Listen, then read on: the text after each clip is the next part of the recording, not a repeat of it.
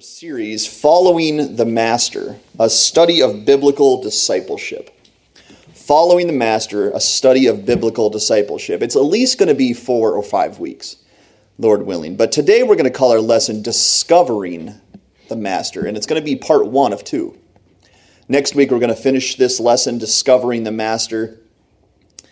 But it's going to be part of our series called Following the Master. And what we're going to do is in a couple weeks, Pastor Mel is going to talk to us about what it means to actually follow Jesus. So, before we get into that, though, did you ever notice something amazing that you previously overlooked? Consider that question. Did you ever notice something amazing that you previously overlooked? You guys ever have one of those days where it seems like everything fights you? You ever have that? It just seems like everything's a battle, everything's hard. About a year ago, I had one of those days. It just seemed like everything wanted to fight me. And uh, I just remember coming home. It was winter time, so it was dark early. I, I like winter a lot, but I really don't like the darkness at 4:30. But I remember coming home in the pitch black night, and it was one of those days. Everything was just hard and frustrating, and I was, I kind of had that frustration feel already. And I remembered as I was driving home that it was garbage night. Uh, because our garbage at our previous house, it came really early in the morning on Thursday morning, so we had to get that garbage out Wednesday night. So it was uh, prepared to be taken. But um, as I remember that, I, I got home and I was like, oh, all right, let's get this garbage out. And it was a really, really cold night. And I generally like the cold, but it was so bitterly cold. You ever seen those cold? It just gets into your like bones. It's so bitterly cold. And that's what it was. I was already frustrated. It was a really cold night. It was pitch black. And I had to take the garbage out. And many of you haven't seen our old previous house or driveway, but in our old house, we had a really steep driveway. The garage was at the bottom of the driveway and I had to drag the cans all the way up this really steep driveway. Generally speaking, that's not a huge deal. But on a day like uh, this very day that I'm telling you about, it was frustrating to think about that. And when I got home, even the garbage fought me. And the garbage started tipping over, the bags didn't want to stay in, the lid was blowing off. And I had to drag that garbage all the way up. It was bitterly cold, it was pitch black. And uh, as soon as I got it to the top of the driveway, guess what happened? Both cans, boom, fell down. The bags fell out. They slid down the driveway. I had to go gather them. And you guys ever do this? I gave like one of those sighs that you want to let the universe know that you're not doing well. You ever get one of those like, it's kind of like a Christian swear word. I gave one of those sighs to the universe as I collected the garbage again, put it back in, and tried to get it, you know, precariously situated up there at the top of the driveway. After I eventually got it done, I was just, I was even more frustrated. And I was going to enter the house in kind of a bad mood. And that's never good to do to your family. But before I did that, as I was walking down the driveway, I just kind of looked up. And I didn't notice this during the process of taking the garbage out. But as I looked up, it was one of the starriest nights I ever remember seeing. All the stars were out, all the constellations were out. You could see everything. It was like a planetarium, just every star. And I just remember looking up for the longest time and just stopping and just getting my bearings, getting my perspective back, and just remembering the Lord. And I just looked at the night sky and just thought about how magnificent it was and how magnificent He was. And I confessed my sin, I worshiped Him, and it put me in a lot better mood. It got my perspective back to where it should have been. And I lingered there for a while. I did. I lingered there because I needed it. I needed to remember God. I needed to remember His beauty and His magnificence. Did you ever do that? Did you ever notice something that once before you previously overlooked? Well, today it's going to have that kind of tone because we're calling the lesson today Discovering the Master. Discovering the Master. And as you, as you know by now, it's the Lord Jesus Christ. If you have your Bibles, join us in John. John chapter 1. And we're not going to go very far today.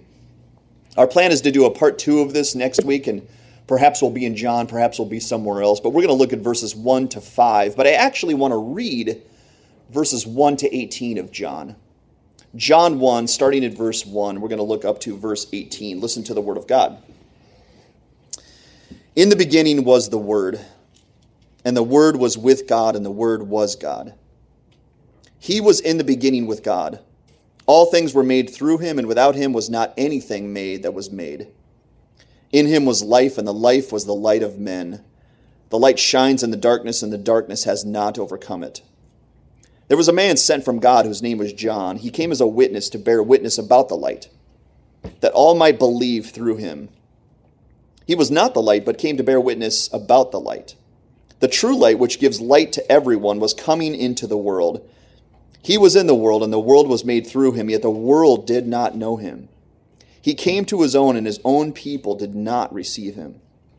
But to all who did receive him, who believed in his name, he gave the right to become children of God, who were born not of blood, nor of the will of the flesh, nor of the will of man, but of God. And the Word became flesh and dwelt among us, and we have seen his glory, glory as of the only Son from the Father, full of grace and truth. John bore witness about him and cried out, This was he of whom I said, He who comes after me ranks before me, because he was before me. For from his fullness we have all received grace upon grace. For the law was given through Moses, grace and truth came through Jesus Christ. No one has ever seen God, the only God, who is at the Father's side. He has made him known. Discovering the Master is the title of our lesson today. We want to help us all understand what it means to follow Jesus. That's the series we're going to be looking at, Following the Master. Do you guys remember the old game, Follow the Leader?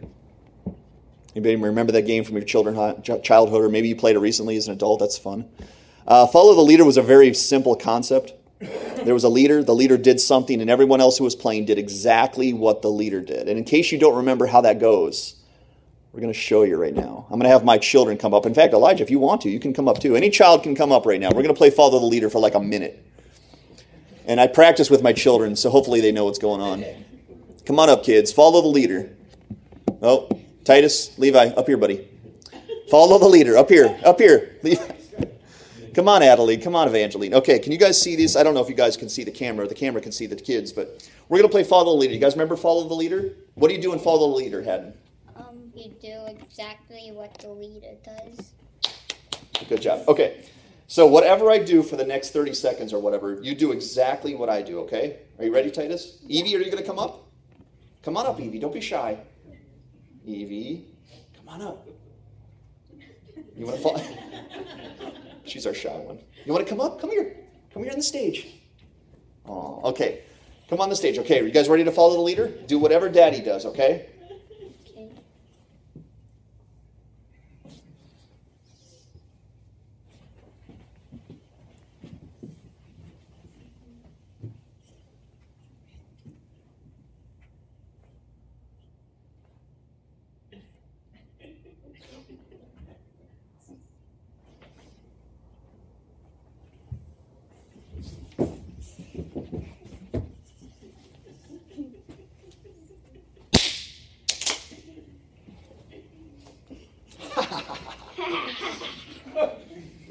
Good job, guys. You can sit down. See, how about that? Follow the leader.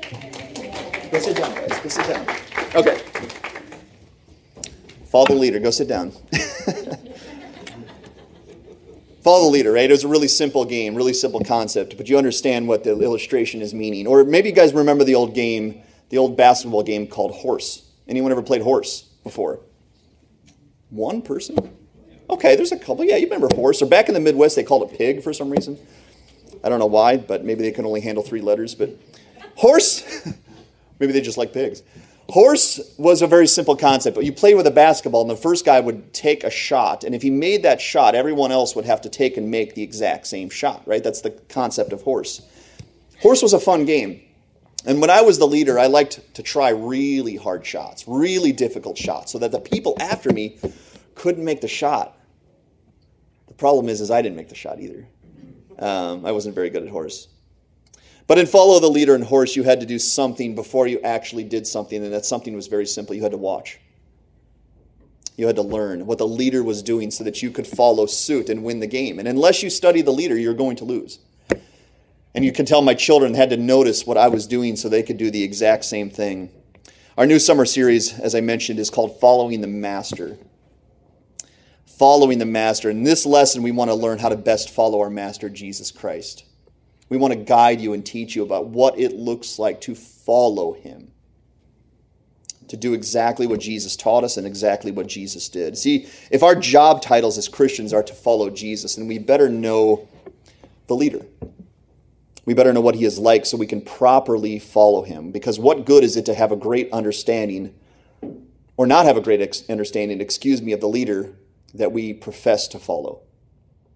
There's too many people doing that today. There's too many people saying that I'm a Christian, I follow Jesus Christ, but they don't study the Master. They don't learn from the Master. Even the devil would not waste his time on people like that because that's useless. People that say they follow Christ and don't study the Master are accomplishing nothing for the kingdom of God. Do you guys remember that one time I told you about that job I had in, at uh, Michigan where I worked at Starbucks for a month? And in this job, I don't remember why. I think they just got busy, but they didn't train me. And I had never worked at a coffee shop before. So for a month, I worked at Starbucks and didn't know how to make one drink. I still don't know. I still don't know what goes in a latte. And I was a barista for one month. Very strange. I don't know why they didn't train me. They got busy and they just they just kept putting me off. So I didn't I didn't learn how to make one drink. And it was very frustrating to be a barista without knowing how to make coffee. And uh, people, they put me in the line, and people would ask me, "Hey, listen, I want, I want this kind of coffee," and I didn't know how to make it. It was very frustrating. But our goal as your pastors is to help you follow the leader, to train you properly. If we're going to expect you guys to follow the leader, then we have to lay that before you of what that looks like.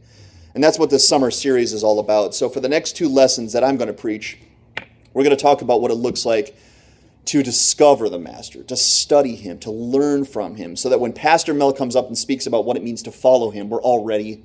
We all know what that means. We're all going to do so. And there's so many passages of scripture that I could have chosen for this lesson on discovering the master, but I believe the Spirit of God wants us in John.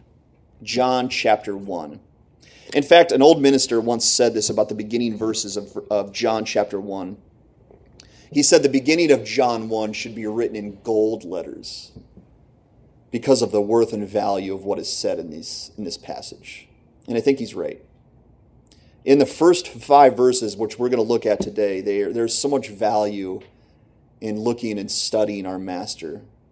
So we need to pay attention today. We really do. In fact, I would say, even if you're not a note taker today, today would be a day to start. Today would be a day to take notes, to meditate on what is said, to chew on what the Lord teaches us today, and maybe even bring the sermon up again tonight or later in the week and do it again because there's so much here. We could take a very exhaustive approach to John chapter 1. It would take a long time, but it would be worth the journey. Or we could fly over it, we could briefly look down at John 1 and we could glean a few things from it. We're probably going to do something in the middle of those two things. Because we want this truth to impact us properly. We need to linger here. Just like I lingered looking at the night sky, it's going to be good for us to linger here in John 1 a little bit. But we cannot possibly unlock all the wonderful treasures in this text in one or two lessons. It's just too vast, it's too big. There's too much here. And so, because of that, I'm going to give you all homework. I don't generally do this. I know that's probably a, a dirty word, especially for those not in school anymore. You don't want to hear about homework anymore, do you, Elijah? But I'm going to give everybody homework. Okay? I want everybody, I want you to go to Target, go to Walmart, get a binder, you know, get some paper, get one of those fuzzy troll pencils, get some decals for your backpack I want you to, this is what I want you to do this week, okay? And I know most of you have regular devotions. I either want you to pause those and study John 1, 1 to 18, seriously, for this next week, or I want you to do it in, in addition of what you're already doing with your devotions. I want us to all to study John chapter 1 this week because by doing this, we will unlock so many more treasures than I can give you in one little lesson. Okay, so that's your homework this week is study John 1 with a fine-tooth comb and get as much as you can from it. But to begin today, we're going to begin in the beginning, both in verse 1 of John 1 and in the literal beginning of all things, because that's where John takes us. And before we do this, we have to remember that John is a first hand witness of Jesus. You know, that's a very powerful testimony in a courtroom setting, okay? When someone comes in and says, I was there, I saw it, I experienced it. I am a first-hand witness of what took place. I can tell you all the facts. That's a very powerful testimony. That testimony goes a long way in a courtroom setting. Who better to tell us about Jesus than John? As you know, Jesus had 12 disciples. But even in those 12 disciples, he had sort of an inner circle. He had three guys that were with Jesus even more Peter, James, and John. Wherever Jesus went, those guys were there. If you remember, they went up on the Jesus went up on the mountain and transfigured. Peter, James, and John were there. John was there at the beginning of Jesus' ministry, and John was there throughout the entire ministry of Jesus, up to when he was crucified and when he was resurrected and when he ascended back to heaven. John saw everything. So, John is a first hand witness of Jesus Christ. He studied Jesus for three plus years, and he's going to tell us about what he knows about Jesus Christ. That's why we need to pay attention. There's no one better to tell us about Jesus besides Jesus himself than John. So, John at the beginning, he says this He says, In the beginning was the Word. In the beginning was the Word. Why does John say the Word? Because I thought we were talking about Jesus. Why does John say in the beginning was the Word? What Word is he talking about? That sounds pretty important. We need to explore that here for a little bit, okay? Because that sounds pretty important to what John is about to tell us. See, Jesus has many names in Scripture. Many names. He is Jesus. He is the Messiah. He is Christ. He is the Lamb of God, the light of God. The names go on and on. And one of his names in Scriptures is the Word, but it's not a common one. It only comes up a couple times. And John tells us that Jesus is the Word.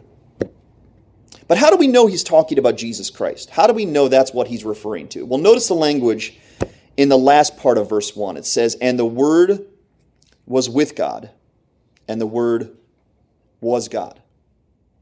It's, it's pretty easy to tell that he's talking about more than a language, or even more than the copy of the scriptures that we're holding today. He's talking about something incredibly profound. He is talking about Jesus. And the way that we definitely know that is the beginning of verse 2 when he says, He. He was in the beginning with God. Now we know John is definitely talking about the Lord Jesus Christ. But why does John call him the Word? Why does, why does he call him the Word? How can Jesus be a language? How can Jesus be words? John is not calling Jesus a language. Nothing here is meant to demean the Lord Jesus Christ. On the contrary, John is actually using the strongest verbiage he can find to help us understand who Jesus actually is. He's helping us discover the Master. By calling Jesus the Word, he's telling us that Jesus embodies the very essence, the very will, and the very character of God. He embodies the very essence, the very will, and the very character of God, this Jesus. And Jesus is the physical manifestation of God upon the earth because no one ever saw God, right? No one has seen God in his glory. No man upon the earth, no creature upon the earth has seen God in his glory. But tens of thousands, maybe millions of people saw Jesus the Word. And because of that, they did see God. Because John says Jesus is God. He's the very essence, the very will, the very character of God. By seeing Jesus, you did see God. Saying that Jesus is the Word means that God's will and purpose was with us upon the earth. If you remember, one of Jesus' others, other names is called Emmanuel. And the name Emmanuel means God with us. God with us. That's what the name Emmanuel means. So John is saying by calling him the Word that he's the very will of God, he's the very purpose of God that has come to this earth to be with us. The very God of the universe was upon this earth in the person of his Son. Now I want you to imagine if someone really famous came to your town, like Joe Snedeker or Kurt Aaron. No, I'm just teasing. Actually, Kurt Aaron was our neighbor at our last house. Did you guys know that? I lived next to Kurt Aaron, so I always knew the weather. No, what if someone really famous came? Like the president, okay? What if someone really famous came to your town, regardless of how you feel about that person? If someone was famous, that famous, that would be special. They came to your town, and in this situation, they were going to come to your house. Your house for dinner, for a picnic, for whatever. They were going to come to your house. Do you think you'd act a little bit differently that day? Do you think that day would be a little bit more unique, a little bit more special if someone, as the president, someone really famous, was coming to your house? You see, Jesus, the Son of God from heaven, came and lived upon this earth in human form for 33 years. And John says that Jesus is the very Word of God. He wants that to hit us. He wants us to hit us that Jesus was not just a guy with radical ideals or figured out God. Jesus is God upon this earth.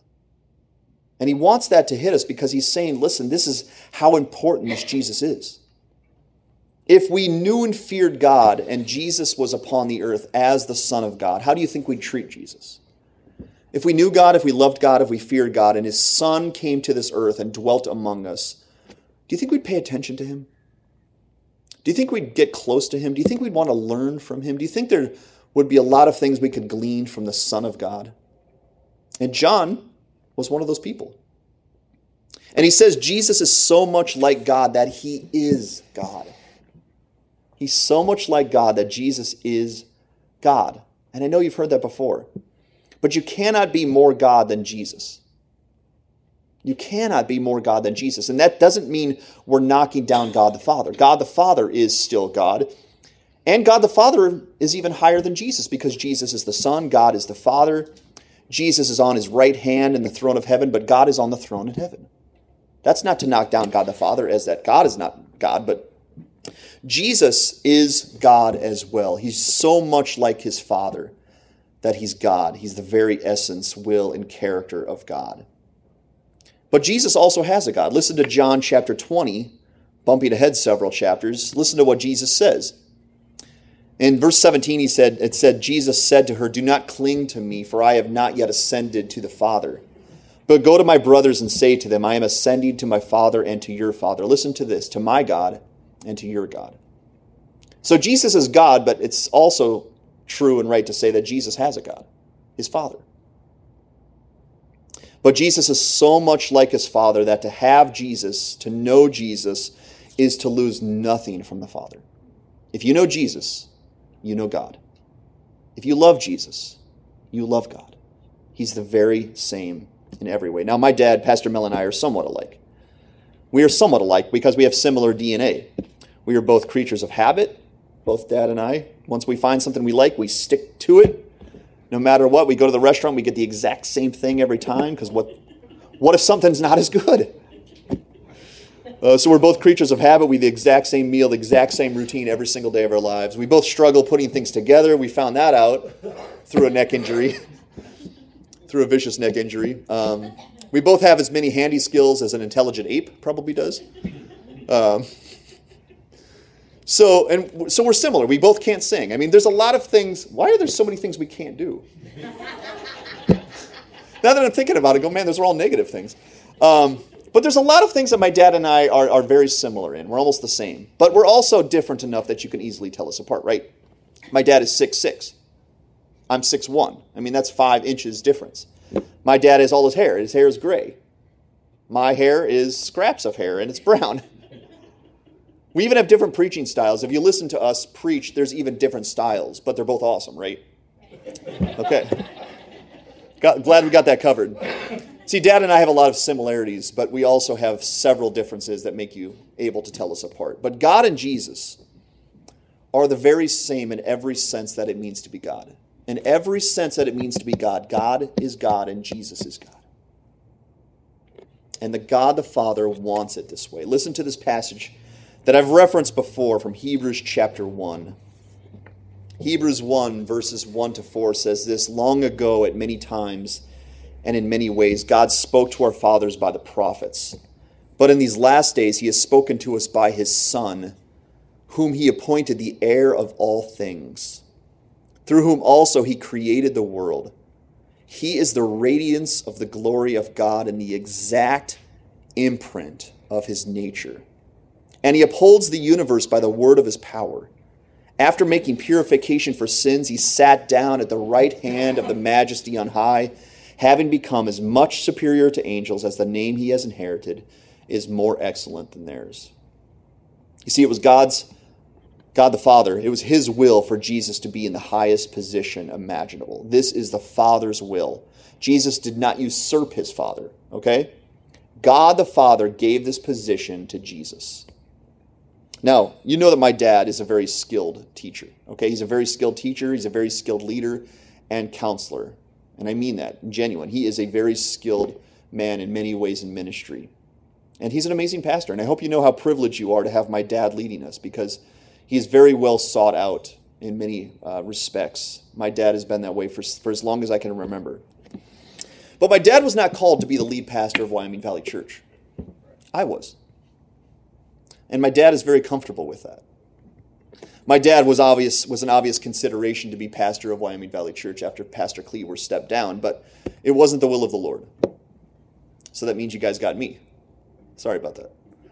Uh, I'm just teasing. No, God ordained it that way. God ordained it that my dad, Mel Walker, along with the deacons, were going to sign off that I should be your lead pastor. And my dad did something unique. He actually placed himself in a position underneath his son as my assistant pastor, which is a very humbling thing to do. And that's similar to what we're talking about here, only God the Father did not lose his position of God in the universe. Okay, he didn't have to do that. God did not lose his position as God of the universe. But he vaulted and, and, and made Jesus the highest position imaginable. It was God's will for Jesus to be his only begotten Son, and it was also God's will for Jesus to be our Savior and our Lord. So there's nothing wrong with giving praise to, to Jesus. There's nothing wrong with singing to Jesus. There's nothing wrong with praying to Jesus. There's nothing wrong with using the strongest verbs and language you can to exalt Jesus because God put him there. God put Jesus there. Because Jesus obeyed the will of God by coming to the earth and dying on the cross, God gave Jesus everything. He said, It's all yours, son. It's all yours. You did my will. You glorified my name. You redeemed my people. It's all yours. And the very name Jesus actually means Lord of Lords, King of Kings, Savior of the world. That's what the name Jesus means. That's a very important name that Jesus received. So we cannot overemphasize Jesus. Do you know that? It's impossible. It's impossible to overemphasize Jesus. Who else can that be said of? You could say that about anybody. Anybody can be overemphasized. Anybody can be praised too much. Anything, you've heard that before, right? Everything in moderation. Because even good things, if you have too much of that good thing, it could be damaging. But you can't do that with Jesus. You can never have too much. You can never overemphasize Jesus. He is everything, and God wants it that way. Philippians 2 9 through 11 is where we find this when it says, after what Jesus did, it says, Therefore God has highly exalted him and bestowed on him the name that is above every name, so that at the name of Jesus every knee should bow in heaven and on earth and under the earth, and every tongue confess that Jesus Christ is Lord to the glory of God the Father. God wants it that way. God the Father gave him that position. He's saying to us today, give everything you have to my son. And when you do so, you glorify my, my name as well. You glorify God as well. You don't have to go 50 50, okay? You don't have to feel weird about giving Jesus too much praise. God set it up that way. And they're so linked, there's so much togetherness with God and Jesus that when one gets glory, the other one gets glory. So, Jesus, his entire life, his entire ministry, who did he give glory to? The Father. He gave glory to the Father. And by doing so, Jesus received glory as well. Jesus is the heir of all things. He's going to receive an inheritance in heaven that is second to none. Jesus is everything. And to claim anything less is to steal his rightful glory and position that his Father gave to him. Guys, may it never be that we lump Jesus along with anyone else. He is not meant to be lumped with anyone or anything else. There is no one like Jesus. He has no rivals, he has no equals, he has no peers. He is the only Word, Son of God, Lamb of God, Creator, Sustainer, and Savior of the world. He's holy which means there's none like Jesus, not his equal. John tells us that Jesus was in the beginning. Now, that's familiar language to us because I know you have heard this passage before. So we don't really bat an eye at that verse, but think about that. It kind of hurts the brain to think about. How can Jesus be there before anything existed? Nothing exists, but Jesus is there. And I want you to try to imagine what the world looked like according to Genesis 1 2. It says, The earth was without form and void, and darkness was over the face of the deep. The earth was without form and void, and the word void means nothingness. There was nothing. It was darkness and void and without form. There was nothing in the beginning. Nothing. But the Word was there. Jesus was there. And not only was he there, he's the reason we have anything at all. Anything that's here that is good is a credit to Jesus. Because look at verse 3.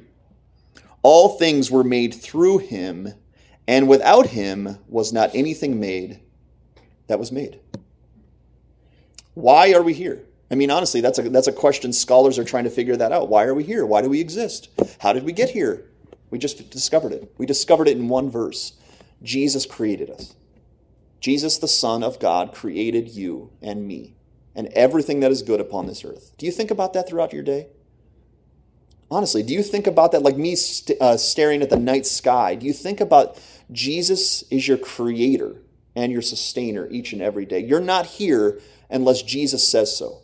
And I mean that at the beginning, and I mean that every single day of your life. You're not here unless your creator says so. In fact, it's impossible to have anything without Jesus, the Word, creating it by God's will and God's power. And I told you that night I neglected the night sky. And I do that many nights. I do that many times. I neglect creation. I neglect the beauty of God's handiwork. But neglecting Jesus is the ultimate crime. Neglecting the Son of God is heinous because he's the very reason we live. He's the very reason we were created. And TGD read that. It says we were created by Jesus and for Jesus. And we need to think about that more. I want you to do something for me right now. Take your hand and study your hand for a moment. Okay? I know, seriously. Look at your hand for a moment. Wiggle the fingers around. Do you know how complex the human hand is? Do you know how complex the human hand is? The finest watchmakers in all the world, who have the greatest skill and put the most determination and discipline into making their watches, would never ever claim that their watches can hold a candle to the complexity of the human hand. The human hand is so complex and perfect. And even scientists would attest to that. Or what about the mind that controls the hand? What about the mind that controls the movement of the hand? I want you to, to consider the human brain. Even scientists say that one human brain is more complex than the entire universe. I mean, think about that for a moment. When I looked at that starry sky, I thought, man, how big, how grand, how vast, how complex it is. And even scientists say the brain is so complex, we think it's the most complex thing in the entire universe. That's according to nationalgeographic.com. There are things happening in the human brain right now that go beyond the capacity for us to understand them. That's how complex the human brain is. In other words, our brains are so complex, our brains can't even compute it. That's how complex our brains are. The brain staggers the smartest scientists. They can't figure out how it's so complex because it is. So, how did you and I get the most complex thing in the entire universe upon your body? How did you get that? How did you get that hand? How did you get that brain? The whole universe is basic and plain when compared to your body. How did that happen? Did you construct your body? Did you have any say in the creation of it, like a producer and a director of a film? Did you sign off on it once it was completed and agree to manage that body? Where did you come from, and why are you so complex and so special? See, as correct as modern scientists are in saying that one human mind is more complex than the entire universe, and they're right, they're off their rockers when they say that matter exploded in space, evolved for billions of years, and here we are. Now, I'm sorry, I'm a man who likes logic. I really do. I love logic. I like to think things in the brain work a certain way and have a certain degree of thought process. Uh, but regardless of faith in Jesus, that's ludicrous. that's a ludicrous thought. Because all you need to know is the complexity of how you're designed, and it points to the Creator. Okay, a simpleton can even think that. Go, wow, I am so complex. I'm so wonderful and special. And when we go through the, the process of having children, and we, for nine months we get to study how a baby is born, man, it, I just worship because I'm thinking, man, it's so complex. It's so beautiful. In fact, when our twins were born, they were born at 31 weeks. And if you know anything about babies, they're supposed to be in the mommy for 40 weeks. And you would say, well, with the modern technology and science we have today, maybe it's better for the child to be out of the womb as soon as possible. Maybe we can better the body of the mom. And every single doctor would say, no, that's not true. It's much more safe, much better for the baby for them to stay in the mommy's womb as long as humanly possible. And that's what they tried to do with our twins. They tried to do medicine and things like that to keep them inside of Janine because when they came out, it was dangerous. And they had modern technology and modern science. They had a place called the NICU where nurses were looking over them with 24 7 care. And yet, the mom's womb was the perfect place for them to be. Guys, I know I'm talking to the choir here. I know I'm preaching to the choir here. But anyone with a working brain and a somewhat soft heart would agree that we are crafted and created by someone magnificent. I have a picture of a, I think it's a pocket watch up there. What kind of lunatic would look at a pocket watch that they found on the sidewalk, pick it up and study it and go, wow, that's some pretty cool matter that exploded? Wow, that must have evolved over billions of years. That's amazing. I'm glad that I found this. No, they would look at the back of the watch, they'd find who designed it, who made it, and they'd receive and that person would receive the glory for it. The creator of the universe wanted us to be more special than the entire universe. And I want that to hit you today because you're special. You're more special to God than the universe because He said He's going to roll the world up like a scroll one day. But you, if you're in Christ, you're going to live for on in, for, forever, on and on into eternity, because we're made in his image.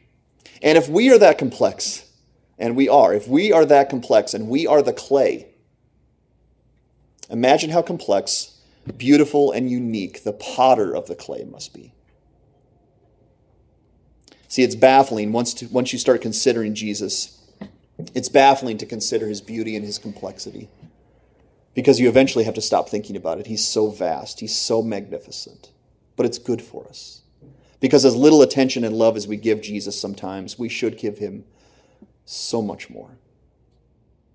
We are literally being held together right now by his very word. That's why I'm here. That's why I breathe. That's why you breathe. Hebrews 1 3 once again says, He is the radiance of the glory of God and the exact imprint of his nature, and he upholds the universe by the word of his power. I mean, just awe at that sentence, at that phrase. He holds the universe by the word of his power. He doesn't even flex, he doesn't even lift his arm.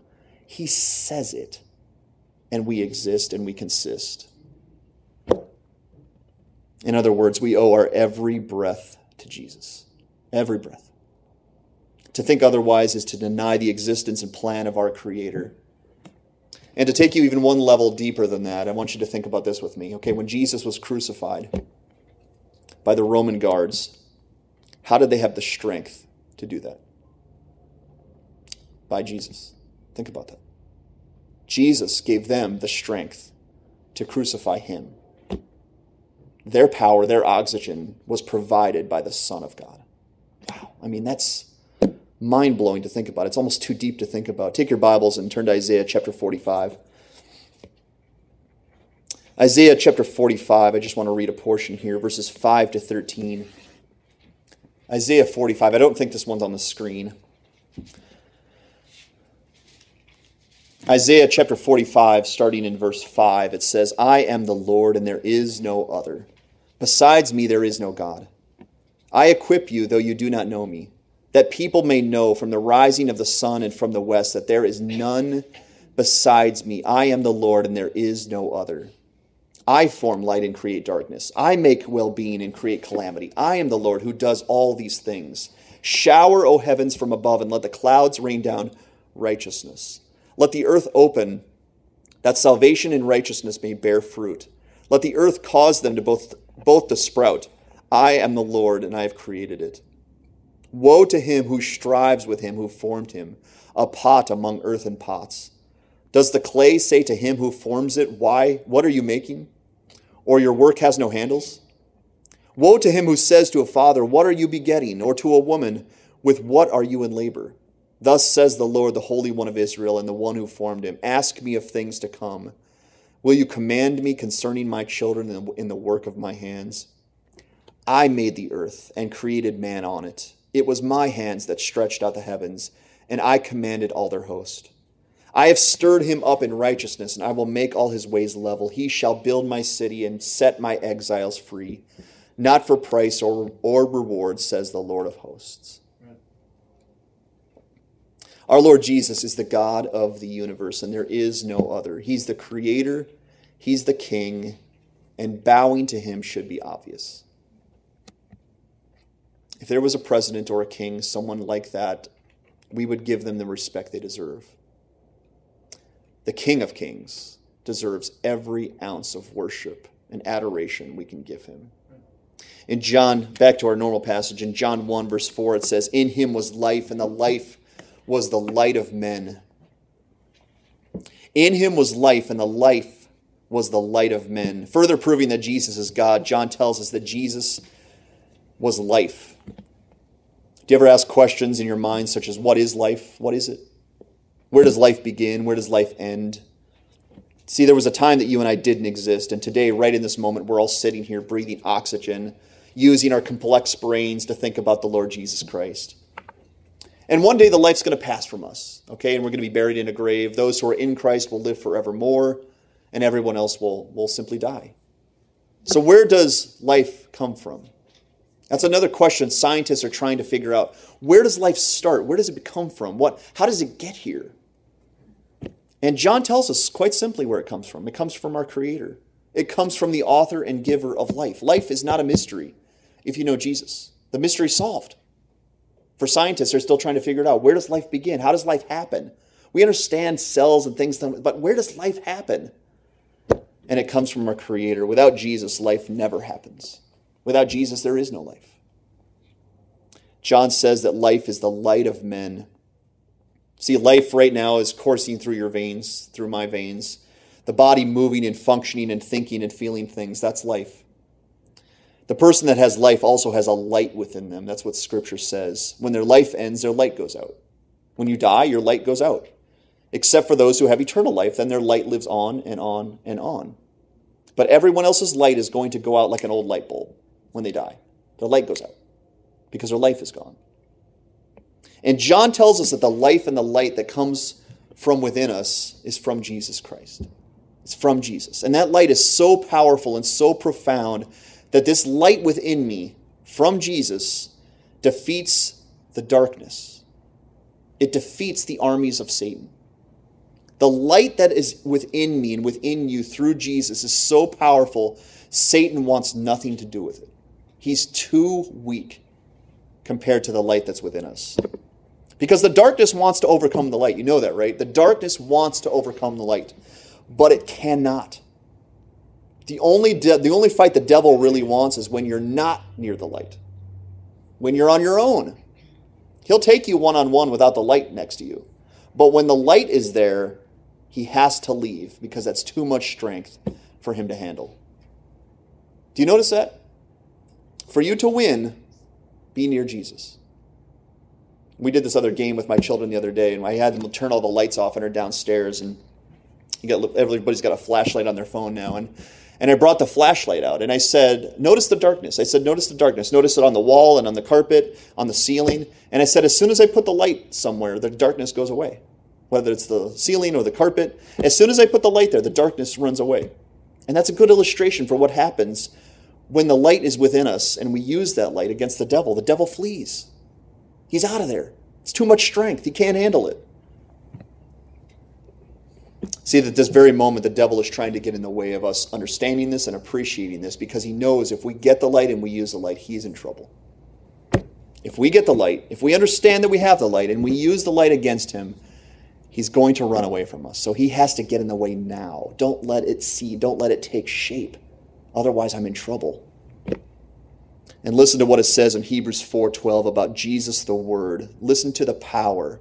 And remember Jesus is the word. So listen to this verses 4 or chapter 4 verses 12 of Hebrews says for the word of God is living and active sharper than any two-edged sword piercing to the division of soul and of spirit of joints and of marrow and discerning the thoughts and intentions of the heart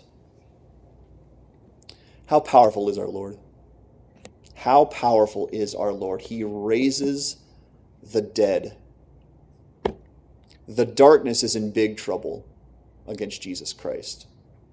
Are you on his team? Are you on the team of light? If so, you have that power as well. You do, and I do. See, we're not really studying the words of John the Apostle here. John is just a mouthpiece, John is a medium, John is a conduit, if you will. We're studying the Word of God here today. Okay, this is not John's opinion. This was given to John by the light, by the Word. And if we receive this Word today, darkness is being chased away right now in our soul. If we can receive this and understand this and appreciate it, the darkness is, is leaving right now. Jesus is your creator. He's your sustainer. He's your giver. He's your light. Why do we need motivation to love him? Why does it seem like every week, every morning, I have to kickstart love for that Lord when he's my very existence? See, the point of today is, is very simple. I don't have a ton of application points for you today. The point today is very simple. I want us to awe. I want us to bask in the glory of Jesus. The duty will come. The duty and how to follow Jesus will come in a very detailed manner. But unless we can grasp the glory and magnificence of Jesus, following him is not going to happen. See, John is one who sat at the feet of Jesus and he awed and he basked at his beauty. And when Jesus left the earth, you know what John did? When Jesus left the earth, John grabbed his sword, he grabbed his shield, and he fought for that Jesus for the rest of his life. Do you know why? He was convinced. He was convinced that that Jesus was not just a man, not just a good teacher, not just a wise person. He was convinced that he was serving the king of the universe. And when John was convinced, he gave his entire life to it, and he died doing that very thing. The king of all creation is what we're talking about today. All other kings are going to bow to this king. Guys, I have six kids. I have six kids. And sometimes, if I'm honest, it's hard to get to every kid and spend quality time with every child. That's a lot of children. So sometimes I, I spend time with more children than the other. It just happens that way. I don't mean it for to happen that way. And sometimes I have to specially segment a day or a time of that day for every specific child. I have one Lord. I have one God. And He holds me together. He created me. He redeemed me, and He's saying to us today, I am God. There is no other. I hold you together. I love you more than you can ever possibly know. Don't forget me. Don't neglect me. Give everything to me. Who are you serving today? And I'm not asking who you claim to serve. I'm asking who do you serve? Do you serve something man made and temporal that did nothing to bring you into existence, that is doing nothing to sustain you, nothing to provide you? I like sports, but we give our worship and our praise to athletes who have no idea I even exist. They don't think about me. They don't care if I leave this planet. They don't care if something bad happens to me. They don't even know me. And I give them my praise and my worship. And the Lord of all creation sustains me this very moment. He guides me, He teaches me, He protects me from evil. Are you convinced like John was, and are you willing to follow Jesus like John was to the ends of the earth? Because He's God, He's life, He's the light of the world, He's your creator and your Savior. And if you're not ready and willing to follow Jesus, ask the hard question today, like I asked myself at age 26 why not? Why not? Not only why aren't you serving the Lord, but why don't you want to? Ask the hard question because you'll get to a good place. God will eventually reveal to you what you need to do. See, a preacher like me, I can only proclaim the truth. I can't make you grab it. I can't make you grab hold of it with a grasp like John did, okay? That's up to you. But if you grab a hold of this truth so tightly and never let it go, you will be ready to go even deeper next week. And then once you do, you'll be ready to follow that master. That's the goal here. So, next week's lesson, we're going to go a little bit deeper, which sounds amazing because we've gone very deep already.